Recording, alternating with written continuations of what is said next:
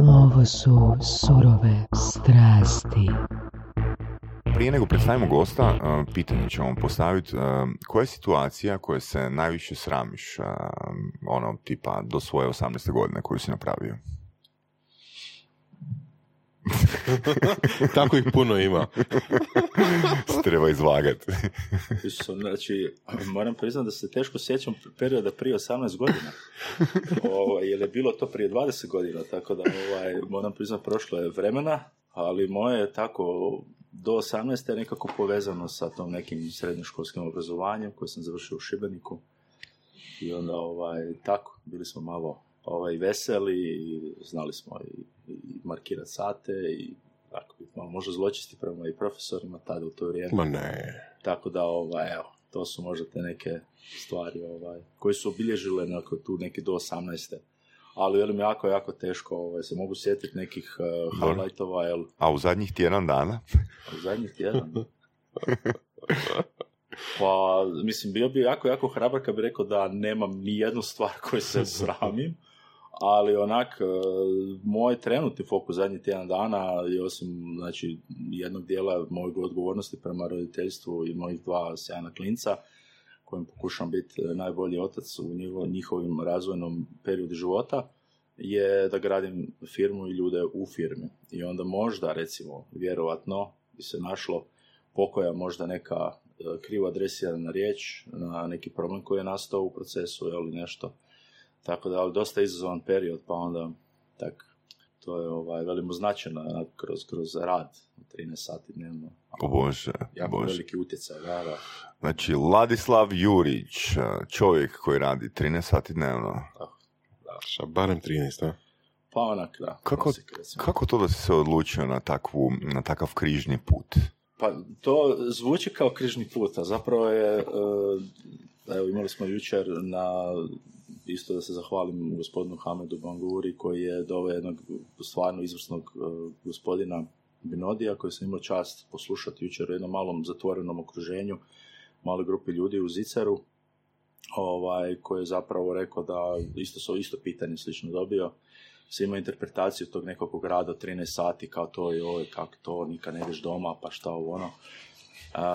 Isto kao taj uspješni gospodin koji ima milijarde, Vladislav nema milijarde trenutno, ali ja živim ono što radim. I onda mojih 13 sati se zapravo, znači kad se probudite, vi uključite onak svoje senzore i onda kažete ok, idemo posao, to nije posao, to je zapravo jedna prostorija u kojoj zapravo vi dijelite sa drugim ljudima i dajete svoje najbolje u tom danu. I onda se zapravo, možda križni put u elementu da vi ne postignete ono što ste se zacrtali na najpozitivniji mogući način, znači čak ni fail nije negativni način, nego je da ostanete sabrani, da vas ne distraktaju nekakvi neočekivani problemi, uzroci, neke treće osobe, situacije u kojoj se upustite, jel? Znači to je jedino, a ovo ostalo je sve gradnje neke pozitivne atmosfere, pozitivne klime koja na kraju zapravo taj s tim zamašnjakom stvara ono što mi stvaramo danas u zadnje 3 godine kroz tvrtku koju gradimo, jel? Tako da je, nije križni put, jedno veliko, veliko. A kakav je bio tvoj put? Što si radio prije? Kako si se odlučio raditi Bagizmo?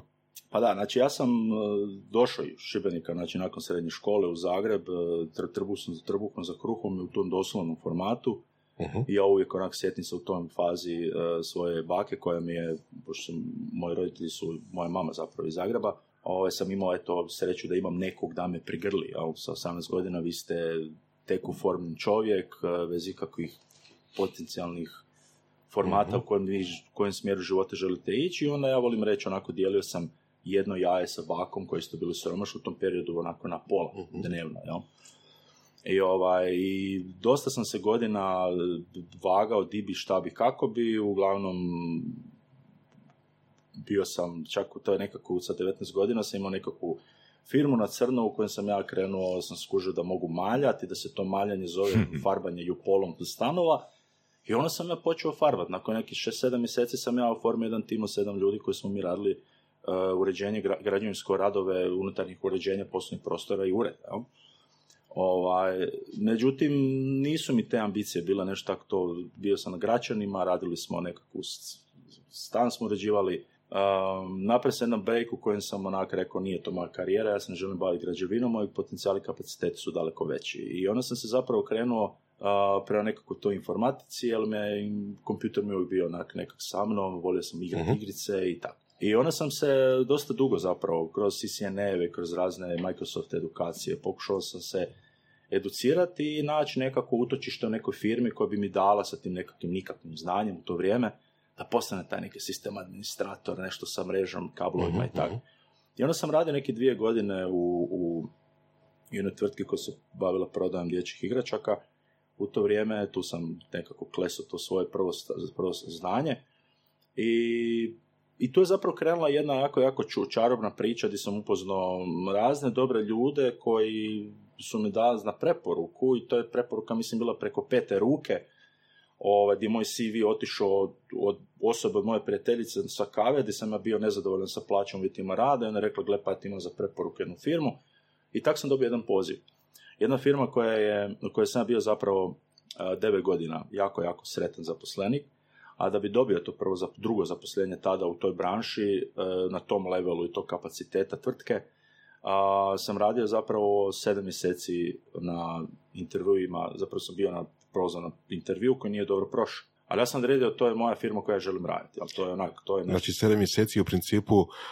sam pokušao ući u firmu. Imao sam 6 pokušaja, 6 intervjua, svaki put mi je otvorena su vrata, bila izbačena, znači slao sam ponovno mailove, molio sam direktora da me ponovno pozove, okay. Međuvremenu sam završio za mrežu.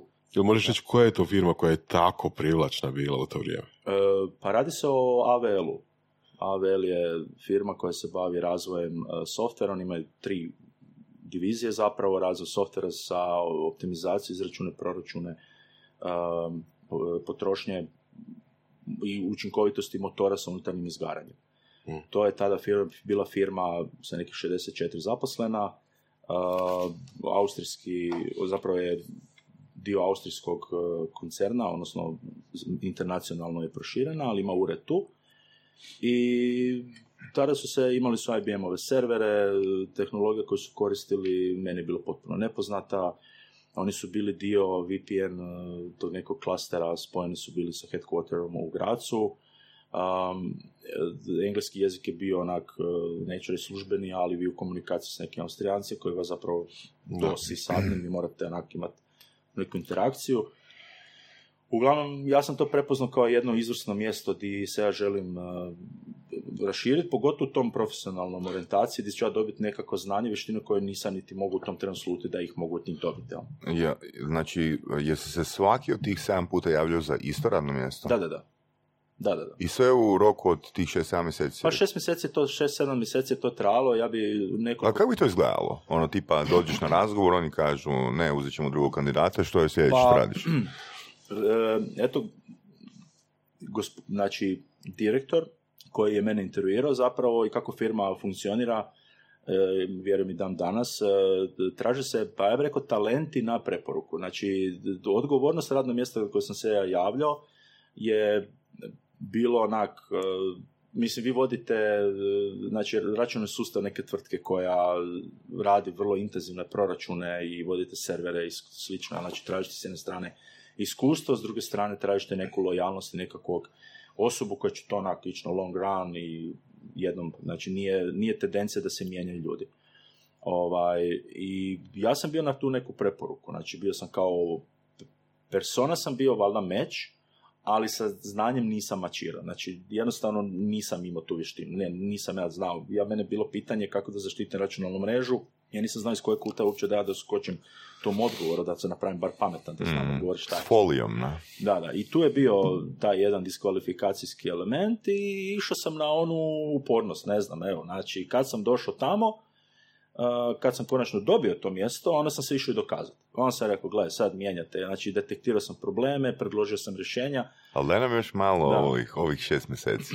Znači oni ti kažu ne, i što, ti odeš doma, probudiš se jutro i opet ih zoveš ili što?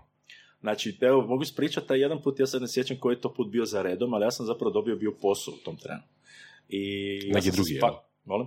Neki drugi? U jednom periodu, ne. Pričamo isto 6 mjeseci. Znači 6 mjeseci, ali u jednom od pokušaja sam ja bio pozvan, rekao sam, ok, dođi potpisati ugovor. Okay? Aha, ja idem potpisati ugovor. I sjedni s direktorom i ugovor ispred mene. I on veli meni kao, joj ček, da napravim još mali intervju, da te ispita moj programer. I on mene pusti s programerom u sobu, on izađe van. I to završiš loše. I dolazi direktor, ja sam ostao u prostoriji nakon razgovora sam, dolazi direktor i on ima malo kiselu facu, ja kužim, to nije baš dobro. A mene kolega čeka, ja sam išao kao na kavu s njim i čekao me u mom autu na parking, ima samo sekund, potpišem, idemo dalje, slavimo, brate, onak, ja. I ja se vratim nazad i to je zapravo bio taj jedan baš specifičan break u kojem sam ja skoro dobio što sam htio, nisam potpisao i nemam drugu opciju, ali ja želim to biti. Ok, i uzimo ono, znači da je, da sam ja prošao period, jednu fazu života u kojoj, mislim, to će možda teško slušateljima biti shvatiti, jer ja gledam svog klinca 12 godina, ne bi prilično dobro orijentiran u kojem smjeru ono svog tijela života ide, bez obzira što nije iskusio iskustva, ali ja ne znam zacrtati, ja sam bio, ok, hoću Siemens, hoću li Kombis, hoću li HT, hoću li AVL, ja želim AVL, zašto AVL? Zašto je AVL jedina internacionalna tvrtka, ja imam potencijale od celice iz države, radi sa strancima, vjerojatno tehnologiju koju koriste onak, znači kroz te intervjue sam zapravo ja saznao što oni na čemu rade. I ja sam upisao mrežnu administraciju u tom trenu i ostao sam u kontaktu s direktorom. Jesu ti jači kriteriji bili to da možeš izaći van, odnosno da se možeš kroz tu firmu preseliti negdje vani ili nešto drugo vezano uz tu firmu? Znači u tom trenu nisam znao da ljudi mogu ići van raditi, tako da nisam znao, nije mi to uopće bila fokus niti. Nije bilo nekakvog naglaska, sad mladi ljudi vjerojatno kad završe fakultet znaju, mogu ja ići raditi u Irsku. To u tom trenu, znači prije tih nekih koliko, 13-14 godina, nije bilo ništa. Ok, a zašto onda AVL, a ne recimo Siemens, koja je isto međunarodna firma? Zato što je AVL bio veći potencijal zbog tog jednog definitivno svjetskog utjecaja. Znači ako je glavna headquarter je u Austriji, ako imaju poveznicu u Indiji, imaju tvrtku u Americi, a ja ću biti dio te mreže, ja želim koristiti tu tehnologiju, jer sam razmišljao u startu, ok, taj potencijalno da ja mogu primijeniti sa znanjem negdje drugdje i mogu ga mikroskopirati, znači mogu bilo koju vještinu pretransferirati u neku malu tvrtku. Zapravo gdje sam ja gledao sebe kao profesionalca, meni je bilo to izvrstan challenge. HT je onako jedan veliki konglomerat, onako imaju svoje procese, imao sam neke kolege koji tamo rade, neki su radili dugo, neki su bili sretni, neki nisu, ali vi ste većinom zaduženi za taj jedan proces, jedan set, jedan, recimo, neki možda klaster servera ili nešto i vi ste tu, jel? A ovo je bilo onako, ja bi bio solo u tako jednom velikom sustavu. Da, apsolutni challenge, da. Znači, taj boldness i u tom trenu to nerazumijevanje tog jednog kompleksnosti je meni bilo to izvrsna prilika.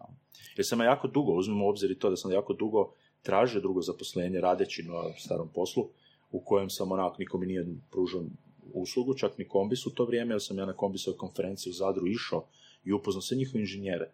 I imao sam jedan jako zanimljiv razgovor s jednim gospodinom koji mene pozvao i rekao, gle, ja bi tebe danas zaposlio zbog personalitija kako ti ostavljaš, ali kaže, nemaš na vještinu koju bi trebao imati da bi nam se isplatio, jednostavno tako. I nisam imao, onda je AVL bio jedan moj onak. Dobro, ajmo se malo prošetati po timelineu. Prije nego smo počeli snimat, nešto smo pričali o načinu na koji ti zapošljavaš danas. Je li to personality ili vještina? Opa, da. I koji je to odnos personality i vještina? A možda ja griješim. Znači ja vodim tvrtku već 3 godine. Imam koliko ljudi? 7, reći ću, uspješno zapošljenih, ali sam dao i 7 otkaza. Svaki otkaz je jako bolio, ali ne zato što je jako teško reći čovjeku da neće više raditi, nego jednostavno zato što je onaj prvi dan kad mi sjedemo na razgovor, kad vi nešto gradite, onda gradite se jako velikim entuzijazmom i jako velikom pozitivom prema naprijed. Znači, gotovo svaki razgovor za zaposlenje, meni apsolutno u tom trenu razumit ćemo to potencijalni zaposlenik. I onda vi ne dođete sa predrasudom, vi ne dođete sa ti nešto, ne znam sa ti nešto. Ja sam postavljeno sam 6 krugova za zaposlenike do sada i u početku prvo je pitanje, prvi krug je bio dosta širok, ja bi objasnio što trebamo raditi koji izazovi, ljudi bi se zapravo preplašili, znači u svakom krugu bi mi zaposlili, uzeli bi mi neku ko nam je prikladniji, ali sam ja adaptirao svoje nekakve intervjue na razne načine, da sam imao od sati 15 razgovora na 15 minuta razgovor. Više krugova do nekih zadataka. Imali smo čak i psihotestiranja do IT riješi meni, odgovori mi zašto pingvin, šta će pingvin napraviti kad otvori vrata od tvoje kuće. Znači svakakve modele smo imali i kod toga je zapravo vi kad krenete s takvim ljudima onda pokušate procijeniti dvije stvari. Jedna je, ja osobno vjerujem da prvenstveno je jako velik entuzijazam i želje za osobnim razvojem i znanjem, glad za znanjem svakog od nas, jako može doprinijeti bilo kojem segmentu tvrtke. Druga stvar je, nemam razloga birat po znanju, zato što je znanje relativno pojam. Rodili smo se svi onak, ništa nismo znali, pa smo išli učiti. Najbolje se uči iz prakse. I ja sam onako jedan možda luđak, ja to zovem onako jedan svojevrsni investitor, u koji ja volim uložiti u dobre talente. Kroz vrijeme sam pokazao da i ja nešto znam, pa onda ja to volim transferirati, naučiti ljude, ovako je dobro.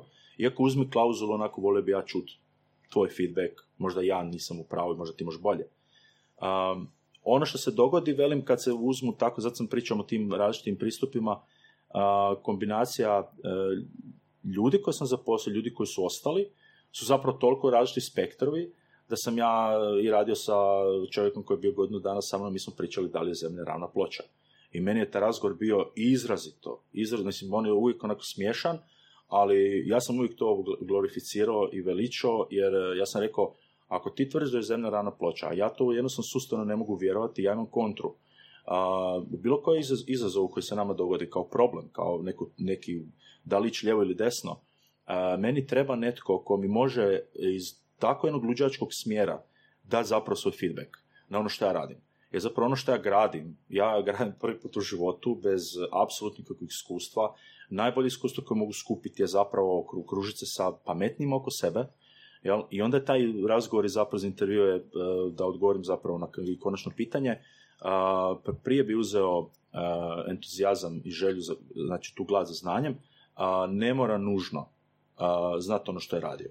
Ali otprilike kad se ljudi jave, onaj drugo pitanje koje treba odgovoriti je da li se za ono radno mjesto za koje si se ti javio, to može biti recimo dizajn, marketing ili možda neka uža specifikacija marketinga, da li si ti stvarno siguran da je to radno mjesto koje ti želiš raditi. Ja mi dođu sam marketing, onda reći, ja bi malo bio možda i programer. Znači, ne mre to tako. Znači, ali ono što je dobro, kad čovjek dođe, onda ja uložim onaj dio komunikacije, znači drugi dan radnije je komunikacija, da zapravo vidimo koja je njegova posebna strast. Ok, znači tebi se u teoriji, ne znam, može javiti tokar i reći ja sam motiviran, učitiran. Da, ali naravno u tom slučaju, imamo jednu, jedan događaj, imam jednu zaposlenicu koja je radila u nekoj grani farmacije, u nekoj firmi nešto desno. Ja ne znam ništa u farmaciji, ali ona ne zna ništa ni u mom poslu. I ja sam u to trenu tražio, to je bio, trebao biti treći zaposlenik, znači nas je 4 trebalo biti u tvrtci i tražio sam neko ko se može razviti sa mojim vještinama u budućnosti. Znači neko ko će pratiti procese, protokole u tvrtci, pa recimo onako desnu ruku. Znači neka osoba koja stvarno može razviti kapacitete i da ja odem na mjesec dana u Ameriku i ona vodi firmu sve do ugovora i plaćanja fakture. I javile su mi 3 cure, slučajno, za razliku od vaših emisija. I ja sam jednostavno se povodio unutarnjim feelingom. Znači, nije to sad kad ja ću, sve što ću pričati zvuči kao vrlo proračunato, ali mi smo proveli jedan period od mjesec dana, našli smo se prvoj kavi, popričali smo malo, ja sam rekao koji je challenge, mi gradimo firmu 100 milijuna eura, to onako insanely zvuči, pre 3 godine nas zaboravi, to je ludo, šta ima šta pravljeno, imam taj jedan mali proizvod, jel? I onda smo tako, jedna se od njih jako istaknula. Istaknula se na način da kad bi ja obećao da ću se ja javiti, ona nije zatomarila, nego je uzela ono da je ona htjela raditi, znači onaj element da je ona htjela nešto i ona se meni javila. Mene bi čekalo poruka navečer, recimo, nakon 5 dana, oprosti, nisam dobila odgovor. Znači, pokazala je te jedan entuzijazam. Pokazala je ono što sam ja pokazao. Pokazala je akciju. Tako je. Okay. Pokazala je akciju i ta akcija je meni otvorila da ja njoj reagiram. I onda smo mi back and forth zapravo došli do toga da smo mi sagradili jedan odnos, da smo rekli, ok, ja sam sjeo, rekao sam, gledaj, ja tebi ne mogu ništa ponuditi, jer ja trenutno ne vjerujem u to da ti stvarno želiš da totkaš tamo i doći kod mene, mislim to je najlakše. Ali onda šta ćemo mi ako mi uložimo 3 mjeseca komunikacije neke i ti stvarno skuži to previše za tebe, da to ne znaš raditi, šta ćemo onda? I onda smo se mi dogovorili zapravo jednom modelu gdje smo mi 6 mjeseci igrom slučaja radili jednom izazovu koji je meni zapravo otvorio jako, jako puno vrata. Ja sam jedini nositelj, da to kažem, nije to nikako ni nagrada, ali je meni to osobno, moj accomplishment na svim tim nekakvim mom putovanjima, da sam ja jedini u grupaciji Founder Institute, kojim ćemo možda dotaknuti se poslije, iz cijeli svih chaptera koji su se, odnosno svih generacija koji su se maturirala, tako reći, ili graduatele u Hrvatskoj. Ja sam se jedini prijavio u San Francisco i kroz 5 mjeseci challenge koji sam ja imao, ekstra challenge, to je insanely izazov, uz dnevni posao koji radite, dobijete radne zadatke još od njih. Na primjer? Možemo kasnije isto. Da, pa možemo, da, doćemo do toga, vrlo je možda zanimljiva. Ona je meni asistirala. Ja sam, znači, sve te zadatke, taj program koji je ispao slučajno tako to vrijeme, sam ja stavljao na jednu zajedničku grupu, ona je radila te zadatke, obavljala intervjue, handlala meni financijske analize, znači jako, jako puno business-wise, business-oriented stvari. I nakon 5 mjeseci ja sam dobio, bio sam selektiran od 2500 tvrtki među 50 tvrtki koje su dobile poziv u Silicon Valley na taj event, a ona je dobila posao. Ja, jer se dokazala... Poprilično podsjećanje je na priča na tvoju. Da. Znači, da, praktički je ista. Da. Da. Samo što postoji jedna mala razlika. Ona je žensko. Ne. To nema čak niti nikakve veze. I razmišljali smo u timu, doći možda i na to, pošto nas smo bili samo 2 dečka u to trenu, i onda se javila cura, smo rekli, joj, da li će sad cura poremetiti naš harmonik? Šta kad nas bude 4, imamo tu. Ali ona je izazov da smo trebali jednu žensku osobu, odnosno jedno drugačije spolno orijentirano biće, baš zbog tog drugačijeg razmišljanja. Ja sam rekao da tamo jedan čovjek je prišao da je zemlja ravna ploča, jedan dečko je bio vrlo, vrlo blag oko svojih moralnih kompleksa i gledanja na stvari, što je meni jako pasalo, jer ja bi najrađe se posvađao sa cijelim svijetom, a onda kad on pristupi, onaka, pa dobro, imaš pravo, pa daj mi to sad nek... I onda ta neka simbioza između tih svih ljudi, onak, trebala nam je ta neka jedna ženska osoba. I onda smo se kao dečki pripremali, onak, mjesecima, ok, doći će, ok, došla je. I nakon toga se to sve prelomilo, potpuno nebitno. Znači, onda smo imali, hoćemo sad biti više ženske orijentirane, muške orijentirane, znači zapravo tražimo talente. Talenti su u ljudima nebitno koje pripadnosti spola. Znači, provlačiš zapravo zaposlenike kroz vrlo sličan proces koji si sebi dokazao da je funkcionirao za tebe. Pa, ili ne? Nisam razmišljao o tome, ali možda da, otprilike. Znači, želimo onako, znači ono što mi gradimo i radimo, znači to će sagraditi onako 10 super talenata u firmi. Ne ja sam. Znači, sve što sam ja do sada i uspio, ako sam uspio išta, nemam pojma, imam očito da sam neuspješan zapravo više, jer onako imam puno veći backfire nego zapravo nekakav accomplishment, ali to su uspjeli neki ljudi oko mene, koje sam ja onako zahako, na neki način skombinirao. Znači, uzmite u obzir da je onako krenula jedna ideja, bez onak 0 lipe u džepu, onak, kak da napravim to? Znači, bez talenta, bez suporta, super ljudi, onak ne radite super stvari. Super stvari samo rade super ljudi. Kako je počela ta ideja? Odakle ti ta ideja, zašto? Koja ideja? Ovo koju si malo prije spomenuo. A, moj produkt? Da. Mislim, ja smijem to spomenuti. Smiješ. Da, znači radi se o Bagizmu, to je krenulo tako da sam ja iz jednog prkosa inata odlučio napraviti na neki način, nisam to znao ništa kako se to zove, ali meni torbe koje su bile dostupne trenutno na tržištu nisu odgovarale, ni to meni se bilo nekak, to su neke crossbed, body bag, nešto sa strane, niš, i ja sam rekao, ok, idem ja sebi napraviti svoju, koja neće biti ni prevelika ni premala, nek će biti točno onako kakva treba, perfectly za mene, onako, za te iteme koje sam imao tada, naravno 2 mobitela, tablet, novčani, ključevi, na ove naučale, razne neke kablići, powerbankići, tako sad ne... Je li to na kraju bila specifikacija, da. To je bilo na kraju ono da. Zadatak u tom slučaju je bio jako jednostavan, zato što sam bio pro buyer persona, odnosno perfect match i prvi customer, i torba se radila zapravo za mene. Ja u tom trenu nisam razmišljao o nikakvom biznisu, ja sam razmišljao o produktivnosti, odnosno učinkovitosti, isplativosti, ulaganje i samog kako se financira projekt, ali je to sve bilo dosta slagano kroz trial and error ili question and answer. Znači, onda si radio negdje, ali si već imao svoj firmu? Radio sam okay. U AVL. Mm-hmm. Radio sam, znači, krenula nakon ideja i zapravo sam ja vrlo banalno, mislim, to je ta jedna priča koju mi znamo iz priča kako je Bagizmo nastao.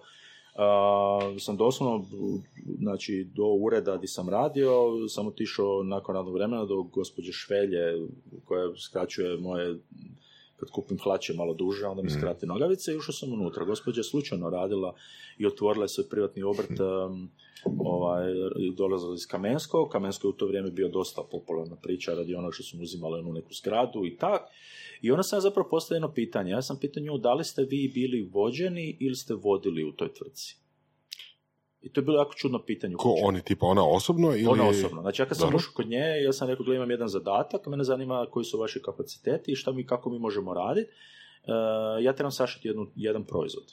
Okay. Ne znam kako to sad trenutno izgleda, znam da je nekakva torba, ali mi treba neko ko to može sašiti. A, znači, pitanje je bilo da li ona može sama dizajnirati tu torbu ili ti moraš reći ono centimetar lijevo desno. Da, okay. Ja bih rekao šta treba se stati, onda bi nam napala torbu. Zato okay. Suludo ste ide, mislim, to mi je to tako spješno reći uopće. Ali to je bilo moja stvarnost. Super, kad radiš za sebe, kad radiš proizvod koji ti možeš koristiti. I onda sam ja došao doma i rekao sam, gledaj, našao sam tetu Švelju. Našao sam svojoj gospođi, odnosno svojoj supruzi. I onda je naravno, pošto moja supruga ima onak jedan... kako bi rekao, strašno jedno poslovno iskustvo iza sebe, jer to je bilo totalna komedija i onda sam ja dobio jednu fantastičnu kritiku, da se to tak ne radi, da to tak ne mre, da je to na ne, ništo tak ne.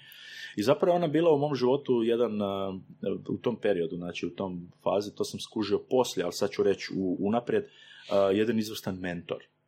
Jer ja sam htio proizvod, a nisam znao niš kak napraviti. No? I onda ona rekla, gled, to se tak ne radi. Imam ja u to vrijeme, ona predavala na grafičkom na fakultetu, sada ne uzmem krivi uglavnom studiju dizajna, i znala je dobre studente. I znala je koji studenti rade dobre stvari, koji su se studenti prebacili da budu poduzetnici. I onda ona je preporučila u to vrijeme 4 dizajnerice koje su se oformile oko jedne imena, zvali su se Manufakturist, i rekli su, ajmo mi s njima porazgovarati. 2 cure od njih 4 su baš bile protodizajnerice i radili su svoje vlastite produkte. I manjkalo im je klijenata, odnosno manjkalo je onoga kapaciteta da imate nekog luđaka koji hoće nešto napraviti, koji će dati zadatak.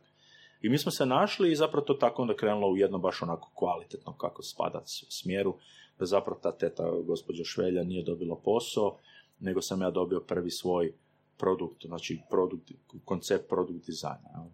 Je li to bio stvarno produkt fizička torba ili je to bio samo nacrt? Napravili smo fizički projekt. Morali smo naći u procesu i naći tvornicu koja će nam, odnosno šivonu, profesionalnu šivonu koja će nam to odraditi, sa kapacitetima, sa svim alatima. Firma još ne postoji ili već postoji? Još firme nema, okay. I to je bio moj sljedeći prvi izazov nakon toga, koji mogu reći onako, ok, baš je vezan za biznis. Znači, cure su išle u 5 tvornica, sve su ih odbile, jer to je onako dosta kompleksan proizvod, cure onako, mislim, u te tvornice dolaze dizajneri sa raznim koncept idejama, nekim oni to naprave, to je onako jako puno man hours rada, koji se ne može naplatiti, mislim, da vi kažete, recimo, hoću napraviti jedan ruksak i da vam neko kaže, taj ruksak ćete platiti, ne znam, 4.000 eura za development, nikakav ruksak niko ne bi nikad napravio. Znači, ruksak ne može napraviti za 100 kuna. On može košta 100 kuna u dućanu, ali nakladu od 100.000 unita. Jel? I ste to išli odmah za masovnu proizvodnju, jel? Ne. Ja sam to išao napraviti svoj proizvod i onda sad to... Zašto ne bi Švelja to radila? Molim? Zašto ne bi to Švelja radila? Nije bila... Znači, predali smo cijeli taj razvoj produkta, smo predali curama, i ono su manufakturisticama, i onda je zapravo od njih dolazio preporuka partnera, suradnika, vrsta materijala. Znači, to je jedan proces. Znači, ne dođete vi i kažete to će šivati moja mama, jer ona zna, ima aparaturu. Nego, prepustite odgovor... Znači, one su onda išle tražiti baš veliku firmu koja to može napraviti. One su... O kojem broju se radilo u torbi? Pa, napravilo bi 10-20 komada, jel? U tom slučaju trenu. Međutim, to vam ide, ima jako puno paralelnih procesa. I u međuvremenu sam ja, naravno, da sam ja zadao zadatak, skužao, pa ček, to će jako puno koštati. Materijal, razvoj, vrijeme, mislim, cure su radili, mi smo radili na tome godinu dana. Evo, znači, godinu dana od ideje, od prvog sastanka, dok mi nismo napravili proizvod, dok nismo rekli, evo, s ovim možemo ići na Kickstarter. I u tih godinu dana sam ja razvio i postavljao sebi pitanja razna druga. Nisam, znači, ja imam onaj, znači, postoji jedan sindrom eBay. Na eBay imate sve što zakupite, ali ako ne znate kako se zove, nek znate da je crveno, nešto malo duguljasti ide na lijevo, dok vi ne nađete vaš keyword. Mm-hmm. Vi ne znate svijet koji možete dotaknuti. Vi možete opisivati i možete opisivati kome? Jedino mentorima, advisorima oko vas, ljudima koji razumiju što vi pričate. I onda vam oni vrate nazad. Ona je zapravo keyword. Oni vam ne daju know-how, odnosno oni ne daju, pa čak ću biti slobodno reći, ne daju know-how, ne daju vam sad ti to napravi tak i to je to. Nema univerzalne formule. Znači, moj proizvod je unik. Tada, u tom trenu nisam znao da je jedinstven u svijetu. Znači, način, koncept dizajna koji smo mi složili nije postojao nigdje. Kopirali su nas i sad postoji svuda. Znači, nije postojao koncept da vi imate torbu ispod ruke. Nema toga. Znači, ona je bila na boku, ali ne ispod ruke. U dizajnu kroz koji smo mi, zapravo kroz koje su cure, osmislile cijelu suštinu šta Bagizmo zapravo kao riječ znači. Znači, ono centralno po torzu, u sredini torza, da vas ne zanosi, da sve što stane, da vi nemate, ja sad sjedim sa torbom, jel, cijelo vrijeme, ja i ne osjećam. Znači, kod ima mali jaknicu na sebi. I onda ide ispod jakni, iznad jakni. Znači, to su bili zadaci koje smo mi kroz tih godinu dana u suradnji sa izvrsnim dizajnerima, kroz problem rješenje, tržišta, što tržište treba, vrlo britko i oštrumno alajnali i definirali proizvod. Kako se to išli tražiti, što tržištu treba? Pa ja sam bio customer. Okay, ti se tržišta. šalim se. Pa mislim da, krenulo je onako jako hrabro kao, pa meni se sviđa, naravno to je najgora stvar koju možete, to nikom ne bi savjetao, znači nikom nemojte raditi proizvod ili bilo šta da se vama sviđa, da, radite ga na vaš... Osim u tom slučaju. Da, osim u mom slučaju, ali zanimljivo je zato što je, velim, ja sam krenuo bez ikakvog znanja i ja da sad radim ne bi radio tako. Okay. To je...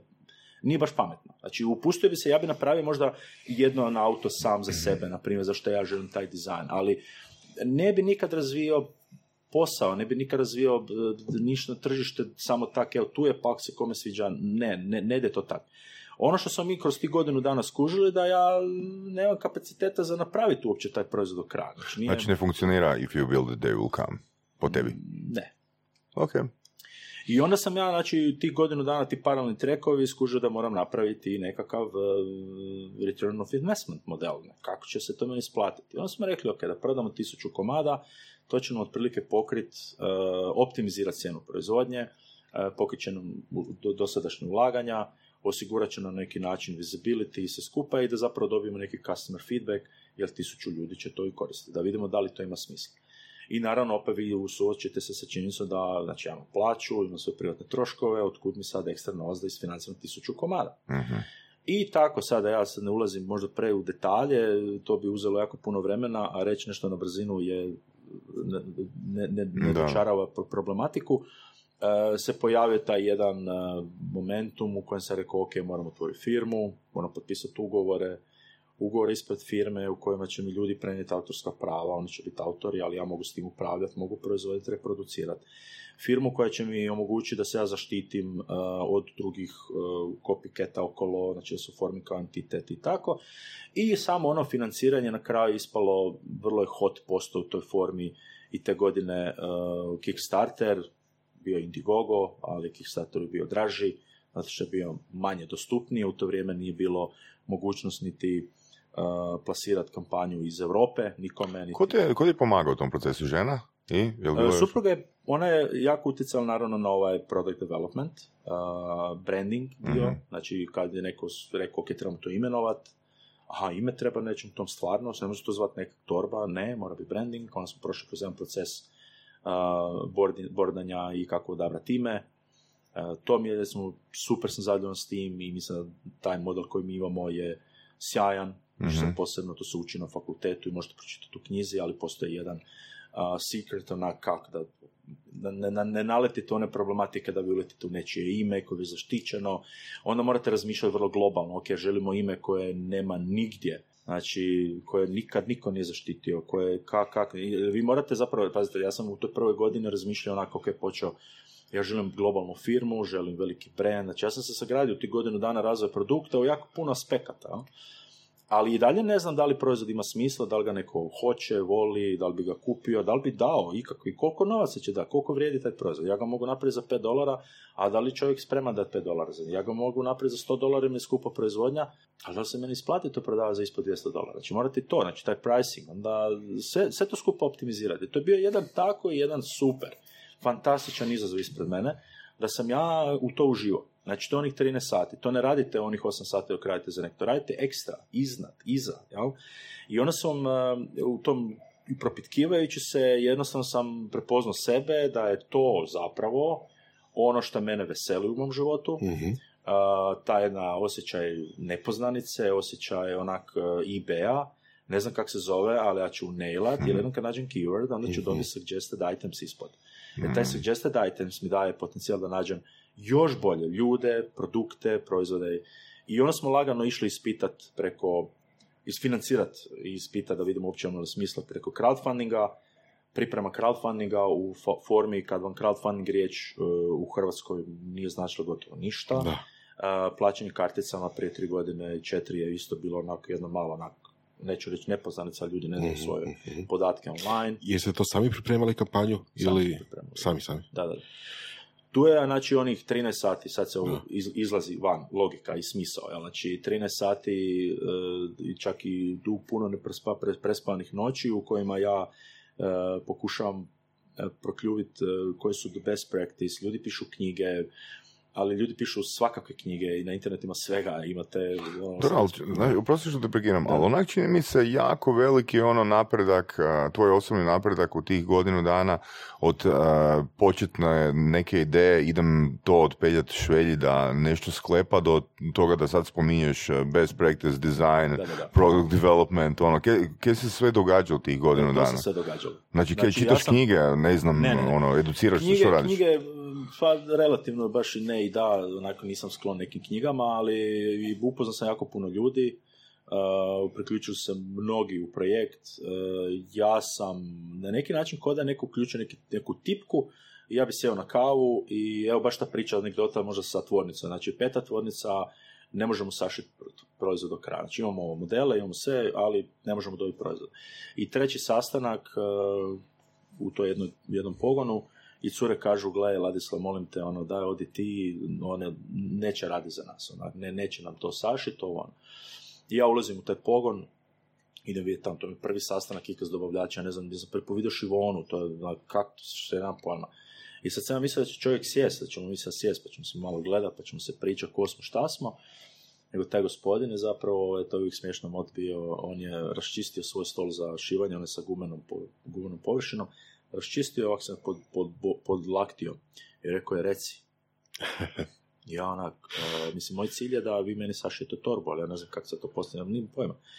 I ne znam ja sad to reći, ali ja sam izašao, čovjek je prihvatio suradnju i danas, 3 godine nakon, on prati moju proizvodnju. Ne samo da prati, nego pomako je dislocirao je pogon, povećao ga je, zaposlio nove ljude, kupili smo nove strojeve zajedno, razvijamo nove proizvode zajedno. Čak smo 2017. 2018. kad smo računali oko našu potencijalnu suradnje, ja sam bio vrlo hrabar i rekao, nije se to naravno dogodilo, ali mogu slobodno eta reći, nije nekakva posebna tajna, jer stvarno pričam se iskreno vrlo otvoreno. Pala ideja, rekao sam, gle Tomislav, ako ovako nastavi, ja ću tebe kupiti. I on je rekao, nikakav problem. Znači, taj pogon zapravo je izvrstan, sjajan pogon sa 17 super cura, koje, odnosno gospođa žena koje tamo rade, koje kad rade Bagizmo, onda su jako počašćene zapravo na neki način, zbog cijele te karme i nekakve aure koje bi sam Bagizmo nosio. I onda kad ja uđem u prostoriju, ne ja kao ja, nego zapravo mene ljudi više znaju, a ti se ne Bagizmo, znači moje ime nije toliko sad niti bitno, a ono kad vi gradite, onda gradite tim, gradite produkt, gradite nešto, i ono malo po malo, ono sve što se stvara, kroz taj jedan otpor. I na kraju kad imate jako puno otpora, onda stvorite onak nešto na kraju. Koliko to je mališno bilo, to ima tako velik utjecaj na okoliš, na ljude oko vas. I onda ljudi to prepoznaju.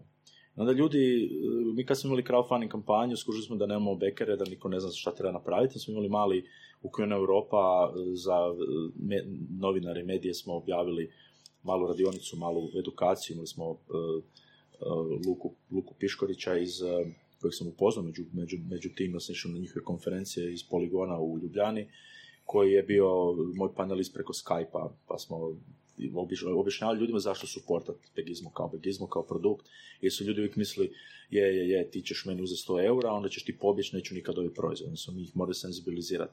I sve te neke aktivnosti, vi kad imate kampanju, radite proizvod, radite u nekoj firmi, još imate, pripremate sve te stvari, to je onako, vi vodite 4-5 firmi istovremeno, znači to je kao Hulk kad se pokuša, kad raste, puca vam. Znači, vi pucate po svim, znači, možda ne Hulk, evo, recimo, ko zmija kad raste. Svaki put kad vam se dogodi stres, vama se skine jedan sloj kože, vi narastete, ja?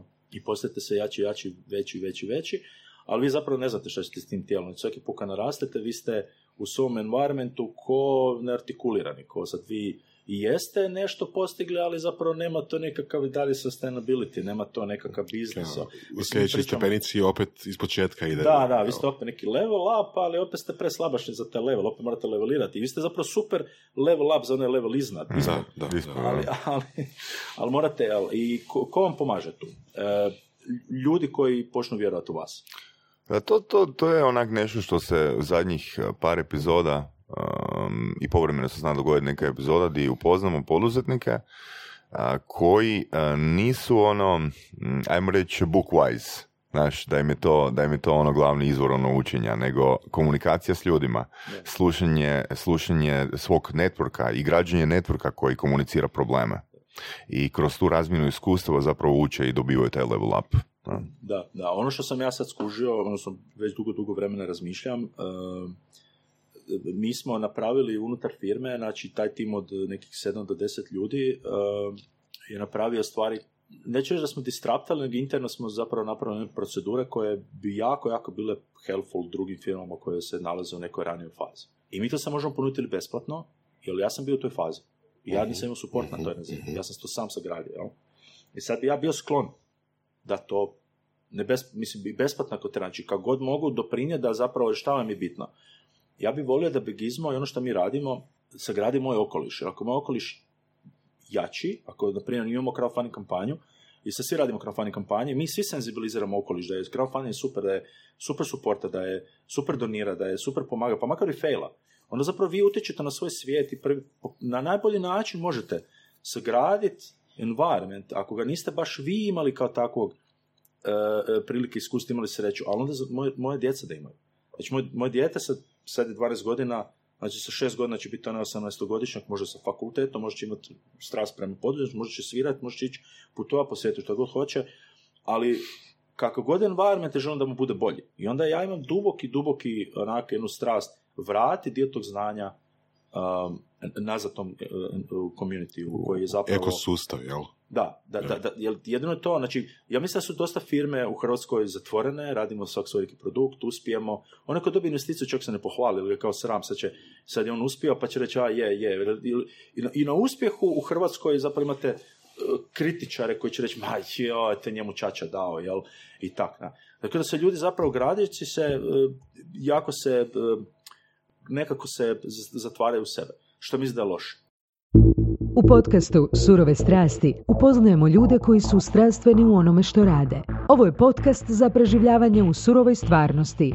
Pridružite se Saši Tenodiju i Ivanu Vorasu u otkrivanju što pokreće uspješne, motivirane ljude. Ljude koji su strašću, predanošću i vizijom postali kreatori vlastitog, a i naših života. I ono najvažnije, saznajte kako su to napravili. Slušajte Surove strasti. I zato ja imam, meni je odaziv na i poziv, hvala Petru isto s moje strane, pratim Iliju već dugi niz vremena i meni on baš ona kao persona i ono što on radi iskače i baš u tim smjerovima način kako radi i da radi najgore i najlošije, da ne komentiram sad ono da li je super ili ne, nego je point da on nešto radi. Ali to je znači, if you build it, they will come. Tako je, da. Znači, Petar i onaj njegov prvi vlog, onaj vlog, kako je vlog za... Vlog, da. Ono. Znači, onaj njegov prvi. Zvuk mu je loš. Petar, bio ti zvuk loš, bio ti je, mikrofon si imao, žicu od iPhone-a se spojio. Znači, to je bilo totalni smijeh. Ali onda, znači, on kad sad vidimo već 6, pa 7, pa 10, pa vlog, to se ide bolje i bolje, jel? Ali ono što je kod mene, na primjer, konkretno problem, šta ja uvijek tražim, ali nekako, ja bi isto savršeno da bude perfect prije nego launcham. I sad pokušam to disruptati. To mi se onak sljedeći New Age, onak da napravim, napisao sam jedan vrlo, vrlo bold post na LinkedInu jučer, inspiriran taj gospodin Binodijem koji sam imao priliku slušati. Znači, napisao sam Follow my lead, how to make a million with insanely inspired people around me or I will die trying. Ali ja nisam rekao $1,000,000, možda će neko dobiti asocijaciju $1,000,000, $1,000,000, milijun lajkova, milijun klepova, milijun čega god, samo insanely veliki broj. Da to ide u smjeru onako social proof. Da, ali zapravo... Šta god, veliki, i to ćemo napraviti onak, ne ja, nego inspirirani ljudi ispred mene, koji će meni pomoći da to napravim. To mi je Cardone priča, znaš ko je Grant Cardone? Ne. Mislim, dobro, Petar i ja smo nešto kombinirali s programom, on je rekao insanely veliki ishod, da do kraja svog života želi dotaknuti 6 milijardi ljudi, ne? Mislim, ili 7, svuda, ali dobro, da.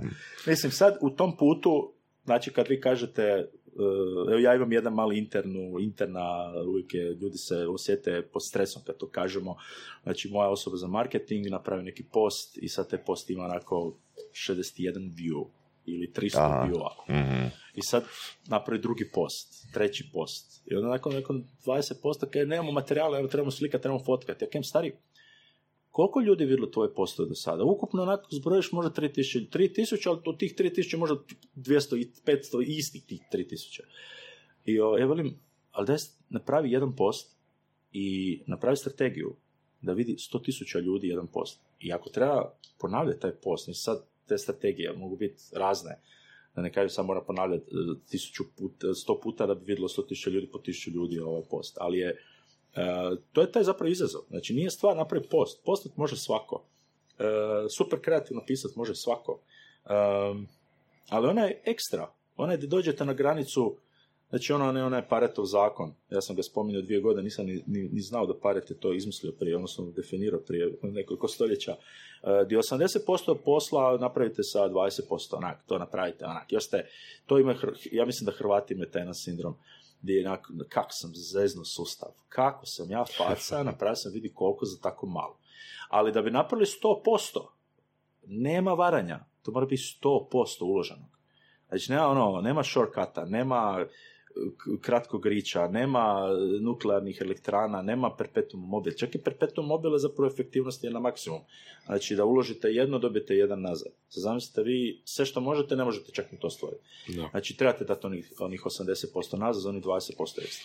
Većina ljudi u Hrvatskoj, oni barem, znači ja mogu kritički reći, oni koje ja dotičem, koji su dio mog ekosustava, samo to ne pričam ono što sam čitao na Indeksu ili ono što nisam vidio i upoznao. Funkcioniraju na način da ili probaju čitati sustav ili odustanu. Znači, jako malo ljudi oko mene daju onih ekstra, odnosno onih 80% su spremni dati. To je taj onih 100,000 koji sam stavio i onda kad 100,000 bude neki broj, se rekao, uzmi 2 milijuna. Za post, 2 milijuna ljudi može to vidjeti. Znači, ako neko može napraviti 2 milijuna viewa post, ili recimo imate na YouTube-u imamo po 24 milijuna viewova videa ili 240, ok, vam zamisliti neki broj koji nam je nemoguće staviti u kontekst trenutno to može biti. Evo, 60 milijardi viewova, ne znam sad da li je na YouTube-u neko to dosegao, 60 milijardi viewova nekakvog videa. I onda mi kažemo, to je nemoguće. Upravo tome se podredimo i radimo na tome. Vrlo vjerojatno, nećemo imati cijeli život dovoljno velik da to postignemo. Ali šta ćemo postići gađajući tako visoko, daleko, široko ili apstraktno, da ćemo dosegnuti onih milijardu, a tih milijarda će biti humongous, ja? Za pojmove koje smo se, znači maleno za pojem koje smo se zadali, ali jako, jako puno po putu ćemo se stvoriti. I tako isto taj Bagizmo. Od 1000 komada mi smo došli na 5000 komada. Od jednog proizvoda imamo 124 verzije boje. Znači, u svim smjerovima smo se rastegnuli. I to je taj jedan možda odgovor na ono kako zapravo u godinu dana vi uspijete se tako skreftati. Mislim, ja sam krenuo sam možda kad je to bilo, sam možda kasnio, onako godište, nisam ja kao student ili slično, nego ja sam imao 32 2 godine, 3, kad sam ja zapravo skužio, pa ja bi isto mogao biti poduzetnik. Ja. I jedan po korak, tak ide. Ja. Kako se financira ovaj tim mladih dizajnera koji su radili na Bagizmu? Pa, naš dogovor je na kraju bio malo drugačiji. Ono se reći ću, znači jednostavno dogovorili smo neku cijenu koja je bila onak prihvatljiva. Jesi mogao financirati svoje plaće? Ne, ali sam tražio neki model plaćanja rate, odgodu, avansa, plaćanje po fazama, inače vam dizajneri daju 3 faze, idejnu, uglavnom 3 faze, jedna je zadnja ta izvedbena, i onda vi plaćate po etapama. Etapa svaka traje neki period vremena i onda vi zapravo dođete u moment da vi ne možete platiti 500 kuna fakturu, ali ono što sam ja držao, znači, ovak, Bagizmo je, ovo je onak, po meni glavni postulat Bagizma, odnosno glavni taj nekakav 5 star of success koji ja držim kroz firmu. Znači, što god da se dogodi Bagizmu sutra, ja sam do sada uspio sljedeće. Ja sam pod točkom 1 uspio napraviti 1 star, jer sam od ideje napravio produkt, pa makar 1. Znači, koga to uspije, onak ima 5 stars, onak, stvarno accomplishment. Znači, produkt, gotov produkt finiširan na stolu, onak, ja ga sad mogu prodati ako vi želite kupiti.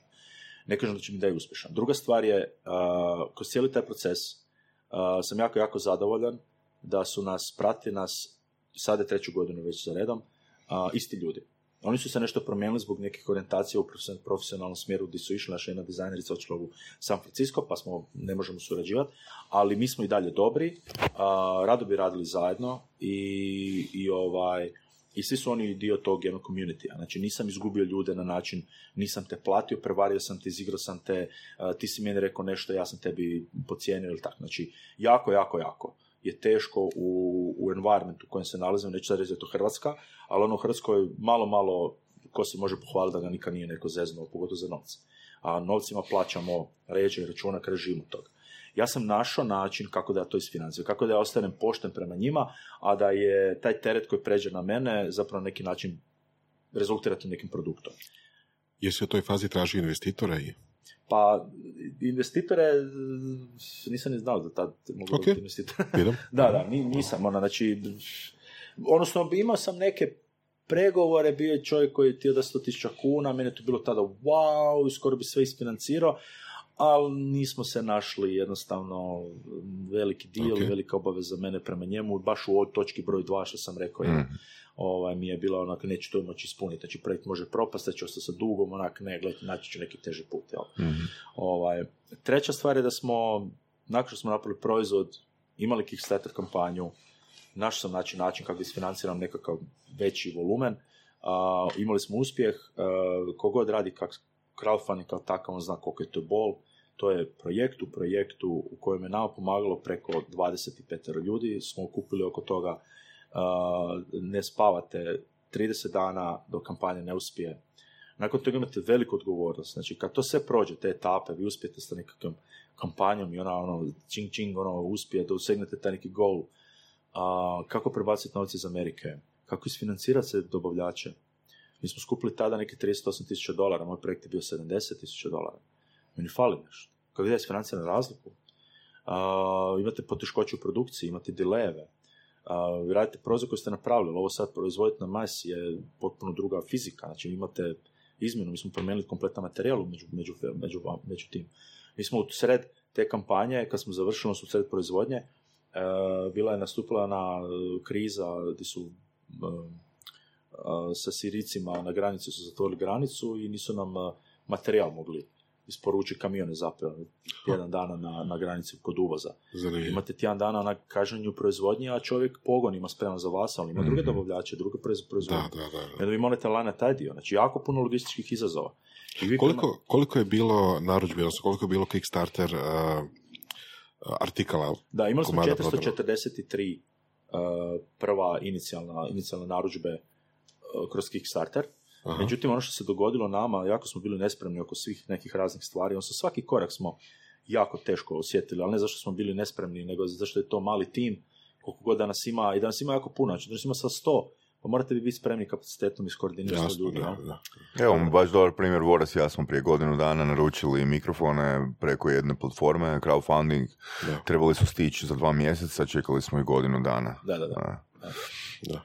Uglavnom, 443 i u tom trenu kad smo završili kada je kampanja, mi smo se suočili s jednim užasnim velikim izazovom, to je bilo onak, vama se onaj dugmić support this campaign pojavi thank you, a taj thank you ne možete kliknuti, ali nam dolaze poruke i ljudi hoće kupiti torbu, jer je zapravo kad je završila kampanja, nam je bio najveći pik, jer smo mi dali, mi smo cijelo vrijeme davali maksimum i sa 30 na hop, gotovo, čao, zatvorili butigu, ne radimo više, ali ljudi žele poruke, meseđi, PayPal, hoće uplat privatno, hoćemo privatno novce, nećemo, kako ćemo to pravdati, šta da radim s tim, jel? I onda vi morate donijeti brzo odluke, vi nemamo web stranicu, zapravo u suštini, nismo napravili web shop nikakav, niško, što trebamo web shop, pa nismo znali da će Dugmić, neće, znači Indiegogo imenu fiziku koju imate nastavak kupnje nakon, jel? Ali Kickstarter nam to nema, ima sve ili ništa, kad završi i čao, bog. I mi smo izgubili 6 mjeseci, nisam prodavao proizvod, nek sam imao neku check listu ljudi gdje sam ja njima rekao mailom ću vas kontaktirati kad budem spreman sa prvim bečom. I onda smo mi prodali zapravo toj prvoj turi nekih 900 komada, ostalo je 100 od prve narudžba 1000. Ali vam velim, vi se snađete u tim neke onako neobrano grožđu, nemate web stranicu, nemate komunikaciju, ne znate se dohvat, znači hak, jel? I tako se snalazite po putu, tako da to su te neke male mikro izazove. A sljedeća zvezdica? Da, sljedeće, znači rekli smo uspješan proizvod, ekipa po putu, treća je bila uspješna Kickstarter kampanja. Aha, da. Nakon što završite, sama Kickstarter kampanja, čisto po statistikama, 65% kampanja tek uspije. U našoj fashion kategoriji uspije vam, imate neuspjeh, Bagizmo. Neuspjeh. Znači svaka četvrta uspije? Da. Ozbiljno? Znači, da. Upa. 25%. Da. I što je u tom slučaju s novcem? Novac se ne vraća supporterima. Nikom se niti ne uzme. Aha, ne uzme se. Uzima se tek kad kampanja završi sa rokom. Ako idu svi ili ništa, jel da? Da, ok. I to je meni bilo, zato je meni Kickstarter bio jako zanimljiv, sam rekao, ok, ja idem bold, ako skupim 35, zapravo sam ti trebao staviti 50, i onda sam rekao, ok, 15 sam uložio do tada, tih 15 ću se odreći, bilo, ne bilo, još mi treba 20 ekstra, to mi je za krajnju fazu, za shipping i ostalo, ali da napravim to prvi batch mi treba 35. Mm-hmm. I onda sam stavio 35. I da nisam skupio tih 35, a niš propalo bi onih mojih 15, ali tako onih. Ali nije bilo mogućnost propasti. Znači, razmišljate vi u fazi, imate vi krizu, znači, kampanja ide, ne znate šta je, ne ide baš dobro, hoćete preći prak ili ne, rješavate taj feeling straha od neuspjeha na način da se smirite, zavučete si malo, stegnete si onu kravatu ako slučajno nosite i onda sa smiješkom kažete, ja ću restartati kampanju, samo ću naučiti iz ove nešto. Mm-hmm. Imam ovih 300 bekera tada koji su bili tu tamo na ivici, imam njihove mailove, kontaktirat ću ih kod restarta, restartit ću kampanju puno spremniji, zato što mi smo na kraju kroz... jedan put, mi kad smo krenuli nismo imali pripremljene medije, nismo imali niš. I onda smo kada počeli pričati. Znaš kaj mi je to interesantno? Znači, to mi isto djeluje kao i bilo koji drugi proizvod, bilo koja druga platforma. Znači, knjiga na Amazonu, nekoliko puta smo imali tu temu. Pa to se neće prodavati ako ti to ne guraš. Pa ti sigurno imaš i svoje marketinške aktivnosti dok je crowdfunding kampanju vani, jel' tako? Da. Znači, ako ne ide po planu, što radiš? Pokušavaš kroz sve postojeće kanale koji su ikad izgradio Da, znači... Obavijestiti ljude, da šeraju, da bilo što naprave, samo da se postigne taj ishod, ne? Da, znači ja sam, bilo je pola kampanje, nije išlo dobro i eto, nije slučajno, stvarno konferencija ima svuda, ali baš evo, slučajno ta super konferencija Shift u Splitu. Burazirno sam zamorio da mi da kartu, da nađem tamo ko pa hapam ekipu ispred ovoga na onome placu, jel? I ništa, sjednete u auto, odete do Splita, dole je bio Stan iz Mashable-a, bio je Mike Butcher iz TechCruncha i bila je gospođa Jennifer, čini mi se, iz Entrepreneur magazina. Entrepreneur magazin, to da nam kikne kampanjicu, šta bi nam bilo dobro. Mike Butcher je sjedio pokraj mene u tom lobiju, tip koji mail, ja sam ovako s njega gledao, stajao, znači bili smo lakat na lakat, se treba ti prići čovjek koji reći, gledaj, znaš stari, aj mi, please, imamo ovaj proizvod koji je bio prvi prototip, rani prototip, nismo ni ja napravili do tada, znači kopča je bila onak velika, ogromna, neugledna i tak. I sad moram njemu ispičat, da on meni objavi post ili članak na TechCrunchu o mojoj kampanji. kako se to napraviti? I uglavnom, neki inner gut, inner feeling mi je rekao da ne napravim to. I nisam. I onda sam išao, 3 dana sam hvatao, ajmo tako reći. Znači, nisam htio biti nikad onaj nekakav hyper ili neko ko će doći ispred reći i pomahati rukama da me neko primijeti. Sam radio tu jednu senzibilizaciju sa Stanom iz Mashable-a. Čak je bilo ono, mi bi se vidjeli, ja bih rekao, gledaj, trebam te na 5 minuta, davno sam 5 minuta, ali njega ti hapaju sa svih strana, će ono, da on je frajer, onak, i on tu još ima i pičeve na okruglom malom stolu u lobiju, njemu ljudi dolaze i prezentiraju projekte. I sad ja stojim sa strane i kak, šta ja sad tu mogu sa svojim produktom, kak da ja ovo, ono, i onda sam ja zapravo na neki način, valjda, ne znam šta je to nekakav setup, ne znate kad to radite, dajte se od sebe da na neki način procentite, dobijete taj uspjeh. Smo se našli na tom after partiju, u nekom klubu, ja sam rekao šta mu trebam, on je rekao dobro, dođi ujutro, budemo sljedeći dan konferencije, ćeš malo pobliže popričati, napravi intervju sa mnom. I onda je naravno on isto rekao da jako malo projekata u Hrvatskoj koji zapravo vrijedi poprati, da njemu to užasno smeta, da mi ti isto pomoć, i on se rekao, gledaj, pa imaš tu priliku, ovo ono. I kad sam izašao na Mashable-u, taj dan smo imali $8,000 prodaje, što je zapravo prevagnulo sljedeći dan, da nas je proslijedio Yahoo News, izašli smo po svim onaka relativno, čak i medijima koji nismo ni znali da postoje, sad znamo za njih, su nas popratili i prešli smo prag. Dakle, sve se svodi na kraju na platformu. Da. I koje platforme ćete poduprijeti? Da. Bez obzira na kvalitetu proizvoda, dizajn, dobro ime, znači branding, ono, koje platforme ćete poduprijeti? Ja to kažem reach. Da. Koja ona može dobiti veliki reach. Da. Ali to je to, recimo, evo, spomenuo sam kraj Cardona prije 10-15 minuta. Znači, to je čovjek koji nije praktički postojao u medijima do 2008. godine i on je skužio to da treba graditi svoju platformu.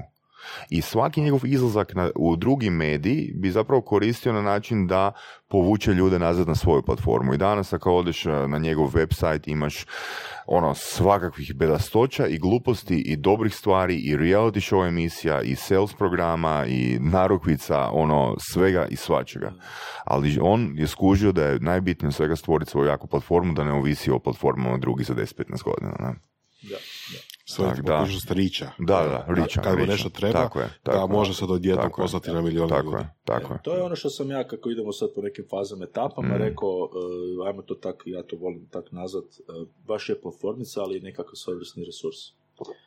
Znači, ovdje resursi koje imamo u firmi, mi napravimo web stranicu, pa što kažu ljudi, za bilo koju firmu, do 5-6 stranica, about us, nekakav portfolio stranica, znači web. Mi napravimo, neću reći sad 3 dana, ali ako ima dobar dizajn, materijali, sadržaj, bez ikakvog problema. Nama je to bilo ono prije 3 godine, nedostižno. Nemam stranicu za svoj vlastni proizvod. Sad smo mi toliko se razrješali, nama je sad, mi lončamo skoro, pripremamo već 1 godinu dana novu web stranicu koja će zapravo biti onako na primjeru svjetskih uzora, naših benchmarka, brendova koji su vani, trendovi, kako se iskomunicira, zapravo storytelling, pričate o vašem proizvodu, a ne da je to samo web shop u kojem imate onak cijenu i add to cart. Znači, to sad radimo dosta dugo i tu se osjećamo malo onako, neću reći nespretni, nego to je već ipak onak jedan mali level up. Kad napravimo tu stranicu, iduća takva stranica će nam biti onak flag finger, onak nišljom.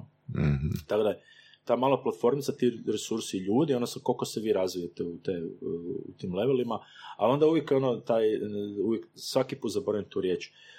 Humbleness, mislim da pomaže jako, da nikad ne zaboravimo od kud smo došli i da u ovom trenu postoje onako niz firmi koje isti resurs trebaju, ali apsolutno isti resurs koji ste vi trebali prije.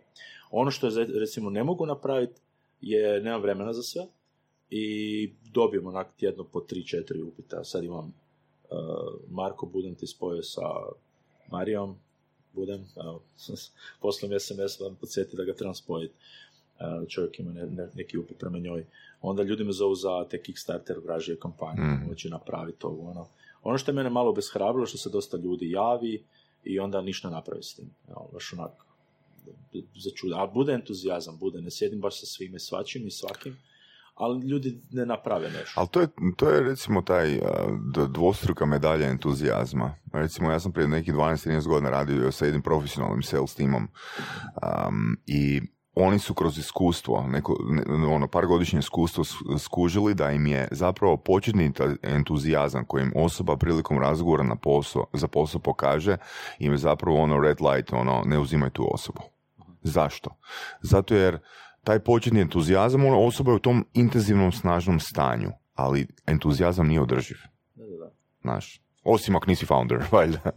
Znaš, tako da entuzijazam je njima ono, zato mi sad imamo ovaj indikator neozbiljnosti. Da, zadnji krug intervjua u kojima zapravo uspostavljam nekakav funnel povjerenja, komunikacije, i ako postoji interes da vi radite za mene, oni će vrlo vjerojatno proći kroz jedan model, neki malo lakša verzija, onih 6 mjeseci, nećemo baš toliko vremena uzeti, ali rećete onako par aktivnih zadataka, da mi vidimo da li vi imate znanje i vještinu za to, odnosno mislim da svaki zaposlenik mora, neću reći od day one, biti produktivan, učinkovit i isplativ, ali mora to biti alignano na neki način da je održivo za tvrtku. Da je održivo za tvrtku, i onda ako postoji neka potreba da se on oformi, da se on na neki način sagradi, onda to ne mora nužno biti ono, neće službeno zaposlenje, ali može biti neka suradnja prije toga.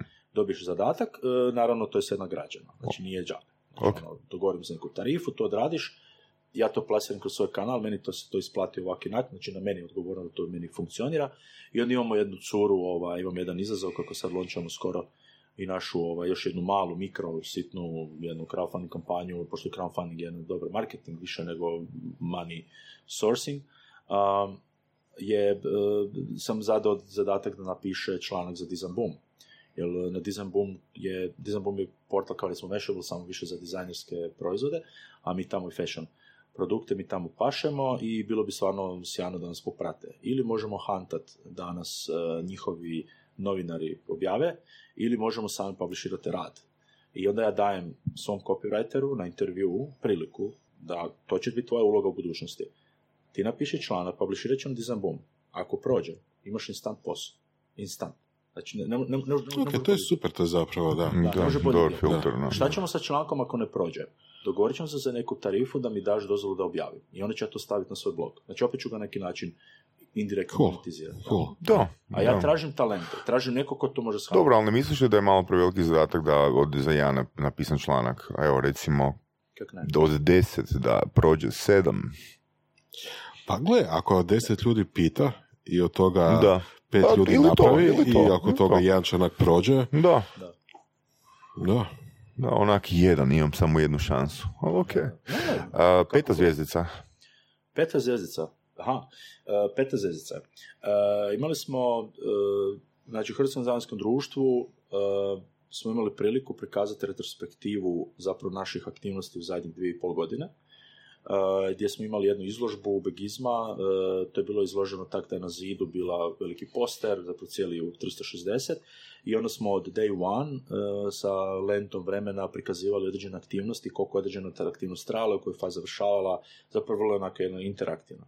Tehnički da bilo koga da je to fotko, mogu je reći, ok, ove faze meni u mom projektu trebaju, prije ili kasnije, ali tu su. Znači sve, od naminga, trademarka, zaštite, IP-a, dizajna, produkta, marketinga, šta god, jel? I u tom, sad ta peta zvezdica, sam trenutak, peta zvezdica, i tamo smo imali, znači, drugi dan te izložbe bio govor sa samim selektorom, odnosno voditeljem tog prostora, i ja sam čuo zapravo jednu rečenicu u kojoj meni gospođa koja je pisala o našoj izložbi zapravo nas proglasila jako hrabri. Kao da smo hrabri, zato što smo pokazali da tu neku suludost, mene malo to strašilo priznati, ok, dalje se nisam baš puno mogu orijentirati oko toga, ali imamo jako puno produkt dizajnera ili pogotovo produkt dizajnera, znači samostalnih autora koji su dovoljno spretni, vješti da naprave svoj proizvod. I oni nerijetko, znači što je njihova profesionalna orientacija, da rade proizvod, produkte. Oni rade koncepte. I ona je rekla da jako puno ljudi napravi koncept, ali jako mali broj ljudi to komercijalizira. Ja? I onda sam, kad smo imali izlaganje u Martićevoj, kad smo imali prvo javno, bio jedan mali event za naše uzvanike, gdje sam ja zapravo predstavljao prvi retail prodaju ikad Bagizma u životu, jel? I u svom životu zapravo. Onda je meni prišla jedna gospođa, isto je baš na tom tragu, i rekla, kaže, znaš koja je razlika između tebe i ovih tu proizvoda koji se prodaju, koji predstavljaju hrvatski dizajn? Znači, ja jako cijenim naše... sve ljude koji su zapravo puštili tu avanturu, ja sam očito samo malo među rijetkima, nije danas nema, nego među rijetkima otišao malo dalje, ali nisam tog trena bio svjestan, znači ne dolazim iz tog svijeta produkt dizajna, znači moj vlastiti proizvod je u pitanju i ja ga gledam onak na jednu drugačiju perspektivu. Ona je rekla, kaže, ovaj proizvod u Bagizmo je među rijetkim proizvodima koji je napravljen na nakladi veće od 1000 komada. Znači, ljudi kad naprave produkt, oni ga naprave malo serije, onda oni to prodaju u dizajn outletima, ali tako, i onda to malo naprave seriju i tako se snalazi. Da li bi to bilo sudbina Bagizma da si išao sa onom Šveljom na početku? S čime? Sa Šveljom, sa tim putem. Pa mi ne bi imao šansu. Ali da li bi misliš da bi završio isto kao oni, ali da napravi malu seriju i stali? Ali ja sam, pa da, mislim, u načelu nema biznisa od toga, zato što je... na kraju sve cijele balade ja mogu napraviti sa Šveljom i jaknu i hlače i ne znam, sa nekim produkt koje nam može producirati, ali vaš najveći kritičar je zapravo kupac, a za kupca morate imati sustainable product quality na neki način u kojem je jedan proizvod, tisućiti proizvod isti, a kad se radi ručno onda vi kažete to je ručni rad, onda ona, ona uzima kao kredit, se nije baš isto, ali kvalitetu mora zadovoljavati standard.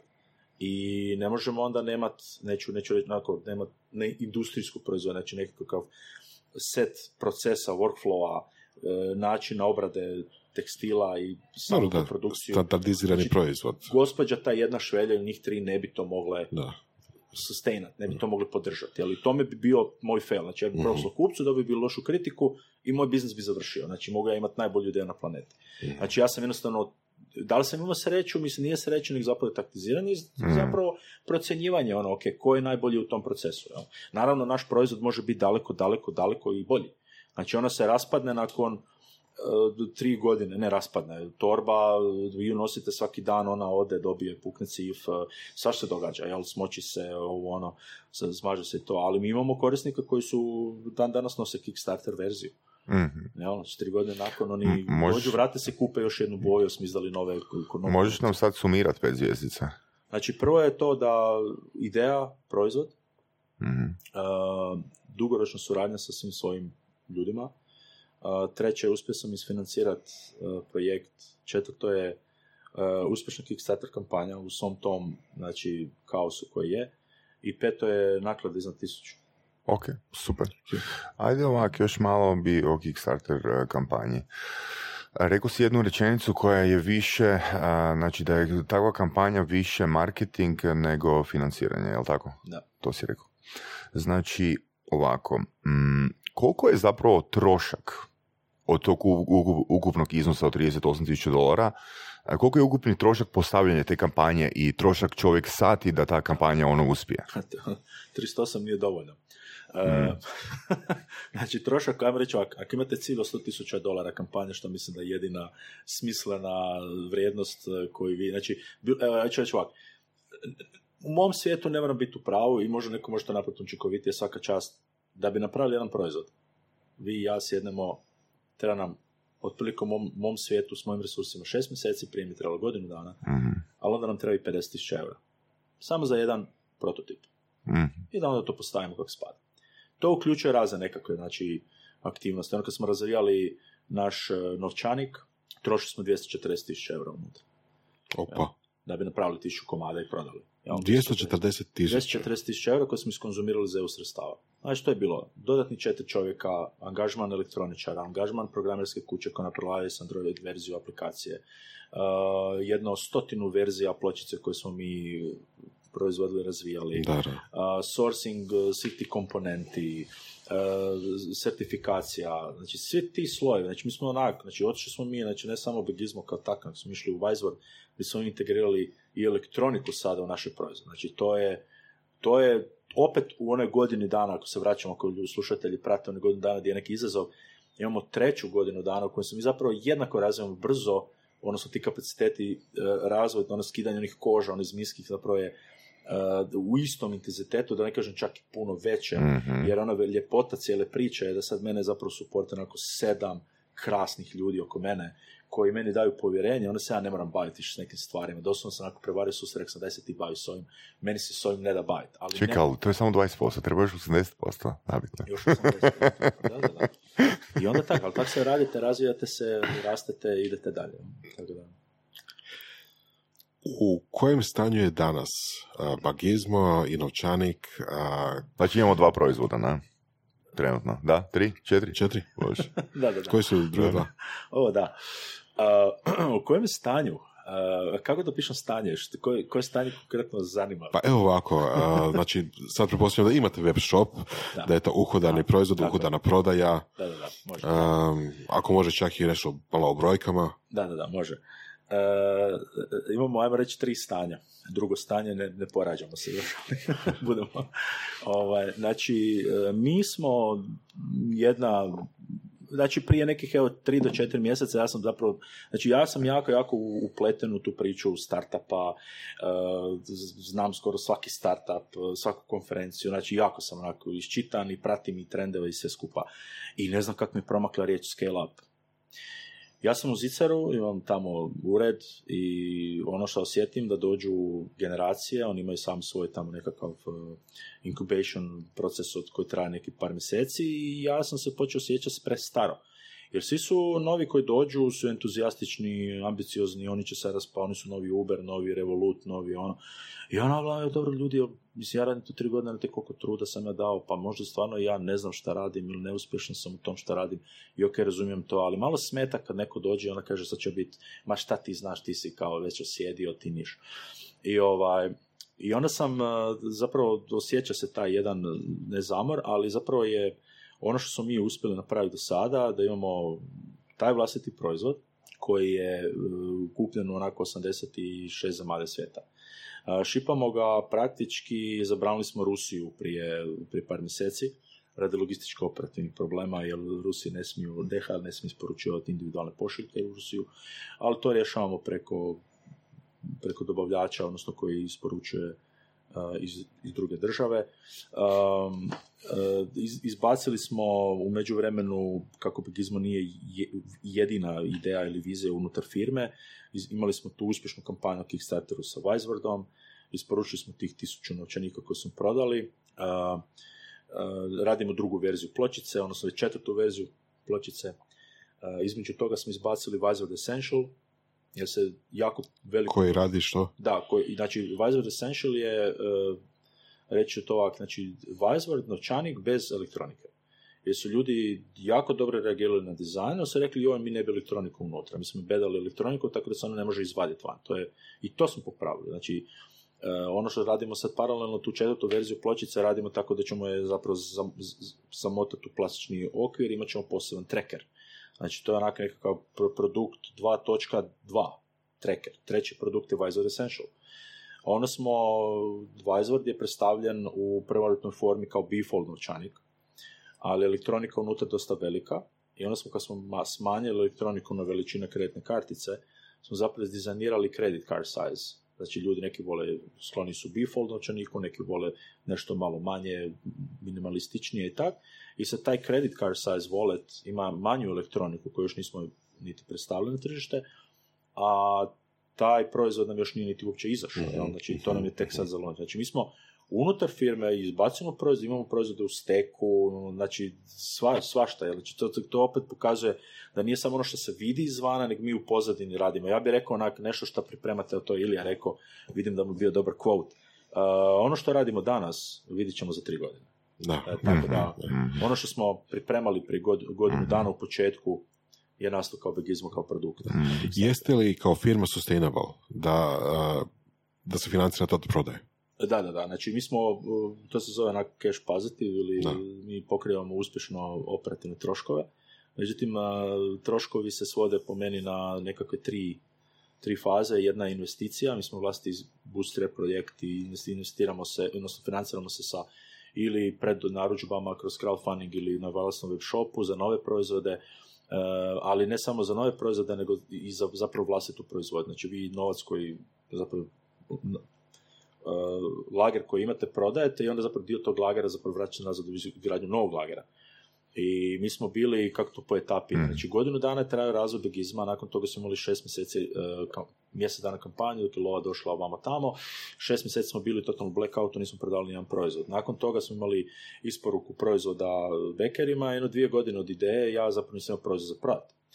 I onda sam probao, znači sad je Kickstarter je prošao, ali kako da sad nađem novce za sljedeći batch. I tu sam ja zapravo otvorio tvrtku u Hrvatskoj, zaposlio ljude, angažirao marketing, angažirao sales, otvorili, napravili web stranicu i počeli prodavati proizvod. I prošli smo kroz jako jedan trnovit put u prvoj ranoj fazi, da nismo imali, bilo onako 100 komada, 100 unita za prodati, znači nismo imali niš, od tih 100 unita smo trebali napraviti novi batch od 500 komada.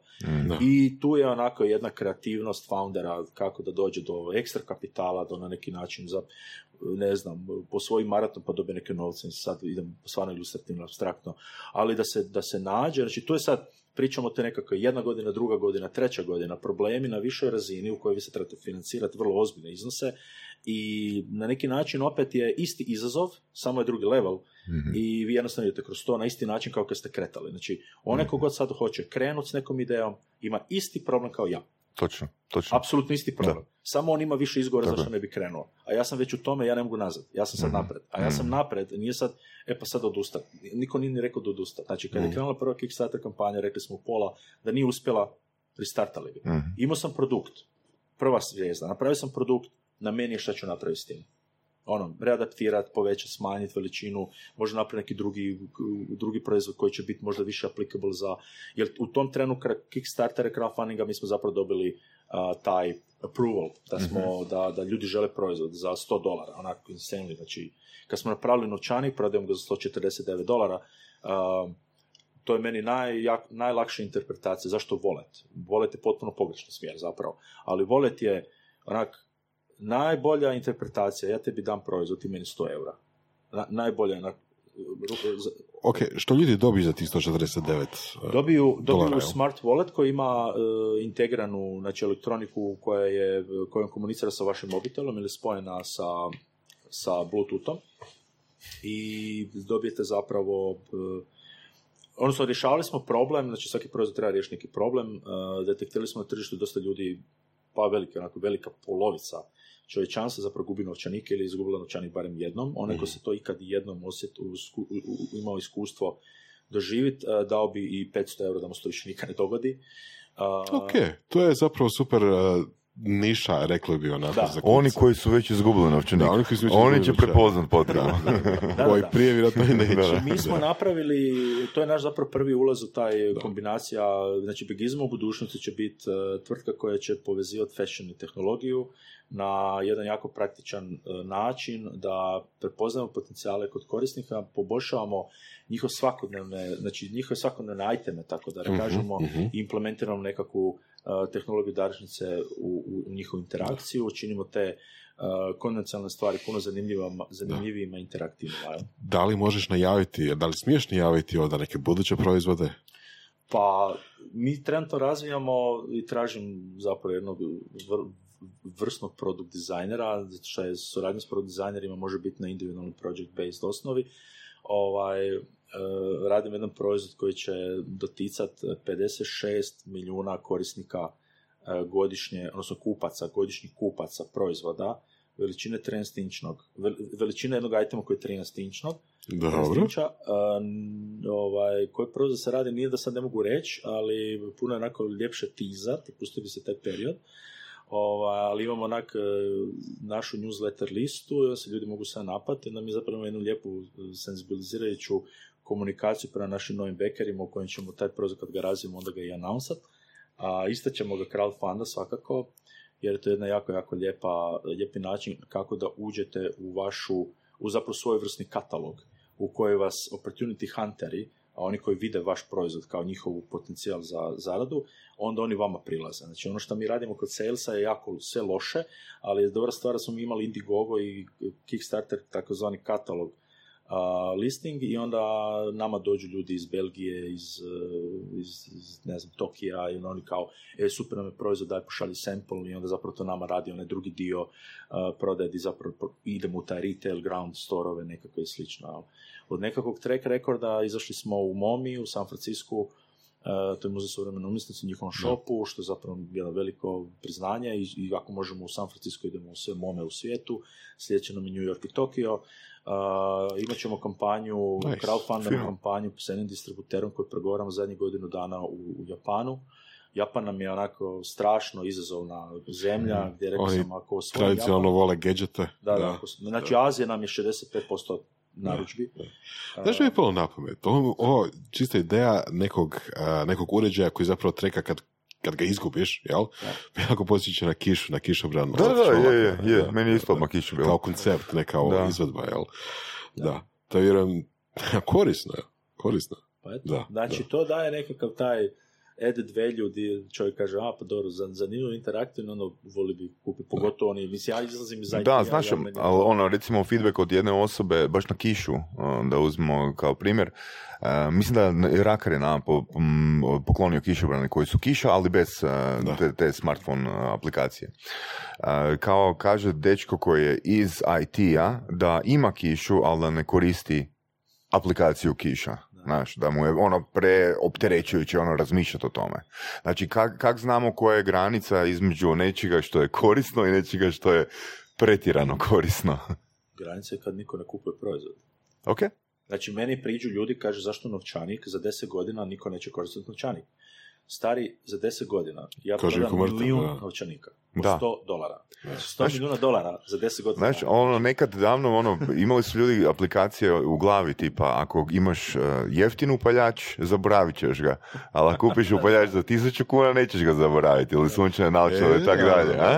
To su bile aplikacije koje su bile u našim glavama. Danas je sve onak dosta jeftino i trebamo tehnološka rješenja za riješiti ono probleme koje se nekad na puno jednostavnije načine rješavali. Ali uzmemo i ovo u obzir. Znači, Japan je jedna jako...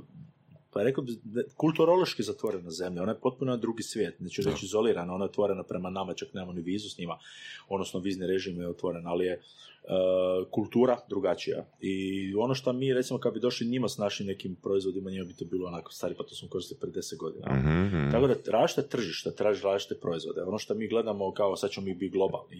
Ja želim biti globalni, ali možda će Bagizmo biti u Aziji more appealing, nego četvrti proizvod će biti možda više za Ameriku. Tako da nije globalizacija... Ne, odlično samo... se odgovorio, odlično odgovorio. Univerzalni proizvod koji pokriva cijeli svijet. To je, znači, jedna država je dovoljna. Ono, jedna Njemačka sa 80 milijuna ljudi... Znači, čisto onak, još ćeš nam reći, rekao si firma od 100 milijuna nečega, je li tako? Da, dobro. Da, pa nisi li malo onak skroman s obzirom na onaj primjer koji si dao na početku, ono, pa kaži, ono, 6 milijardi ljudi ili članak koji će lajkati, ono, 10 milijuna nečega? Pa, znači, ja kad inače počnem pričati o brojima sa ljudima, onda sam uvijek dam disclaimer, broj je samo broj. Ok. Ono što gradimo, gdje god da dovršimo od 1 do milijun ili do 100, ono što sigurno garantiram svojim budućim zaposlenicima i suradnicima, ljudima koji onak imaju možda priliku popiti kavu, ne sa mnom, nego doći u ured i vidjeti malo i tu atmosferu i takvi ljudi koji tamo rade. Činimo, neću reći nešto drugačije, jer su mi zapravo svaka firma za sebe nekako drugačija, ali ono što težimo je da budemo sretni onome što radimo i da kad prođe 10 godina dionica, znači na toj konferenciji, odnosno toj izložbi HDD-u koju smo imali, znači talenta vremena, prvi korak je bio, imali smo jedan poster, Bagizmo je suportalo do sada 45 plus ljudi, podijeljenih u 3-4 tajera. Jedan tajer su direktno zaposlenici, drugi tajer su suradnici s kojima jako usko surađuju, poput Mladena Šarića koji nam radi izvrsne fashion fotografije, Ane Šerić koja nam radi sad video i sami snimamo već godinu i pol dana dokumentarac o Bagizmu kao takav, što sam zapravo spomenuo prije, jel, koji će zapravo biti odgovoriti na dva pitanja. Jedno, koliko je zapravo biti sulud i lud pokrenut nešto, a drugo, kad pokreneš nešto, koliko može biti luđi i to ganjat, ali da je to zapravo pokrenut jednostavno. I treći tajer su oni širi spektar ljudi poput studenata koji dođu, ljudi koji prođu kroz Bagizmo jednom ili dva puta, a četvrti tajer zapravo kojima moram biti najviše zahvalan na svemu što sam zapravo do sada postigao, je, znači, moja supruga je u tom drugom tajeru. Znači, ona se priključuje samo timu oko brandinga i ona je dala veliki obol, sami taj unos oko toga da taj Bagizmo koji vi vidite danas kroz brand ili ne vidite je njezina odgovornost. A onaj četvrti tajer je zapravo moj tast i punica koji zapravo čuvaju moje klince dok ja radim navečer ili moja supruga u uredu kasno, neko treba i njih, jel, paziti. Tako da zapravo ta cijela struktura koju imate oko sebe i svi ti ljudi koji se okružuju jednostavno bez njih ne može, a mene veseli da za 10 godina od danas ta lista od 45 ljudi će možda biti lista od 450 ljudi sa imenom, u kojem ćemo i tom dokumentarcu tamo na kraju, ono odjelo špice napisati sva ta imena popisati i u jednom trenu dati zapravo najviše. A zato snimaš nas za dokumentarac? Da. Slušaj, čekaj, još sam ga nešto htio pitati. Znači, kažeš, problem je, tu se apsolutno slažemo, ti ja i Voras, ono, problem je uvijek isti, da li si na početku, da li si ono u sredini, da li si ono, di god jesi ono, sve postaje intenzivnije, ali percepcija problema... Nula, da. Ok, znači ti ćeš onda za godinu, dvije raditi 16 sati dnevno. Potencijalno, ne? Ne. Ne. Mislim optimizirao proces, mislim putovati više svijetom. Ja želim sagraditi tvrtku koju će onda drugi ljudi imati priliku voditi. Ok, Boras. Odlično. Evo, puno hvala za dolazak, mislim bio odličan intervju, saznali smo jako puno o tome kako pokrenuti proizvod, kako napraviti prvi par koraka u proizvodu i mislim da i slušatelji i mi smo zadovoljni, naučeni. I dobar mindset, Odličan mindset, Evo, Pornost. Želim ti fakat sreću da što prije snimiš taj dokumentarac gdje Voras i ja imamo sporedne uloge. Prvi put u životu imamo sporedne uloge. Ladislave, hvala ti i Petre Bogdane, hvala ti na preporuci, Ladislava. Petre, hvala. Slušali ste podcast Surove strasti. Ako vam se sviđa, lajkajte. Ako se slažete s gostom, komentirajte. Ili ako se ne slažete. Ako imate pitanja za ovog ili druge goste, pišite nam u komentarima. Šarajte nas prijateljima sa sličnim interesima i čujemo se u sljedećoj epizodi.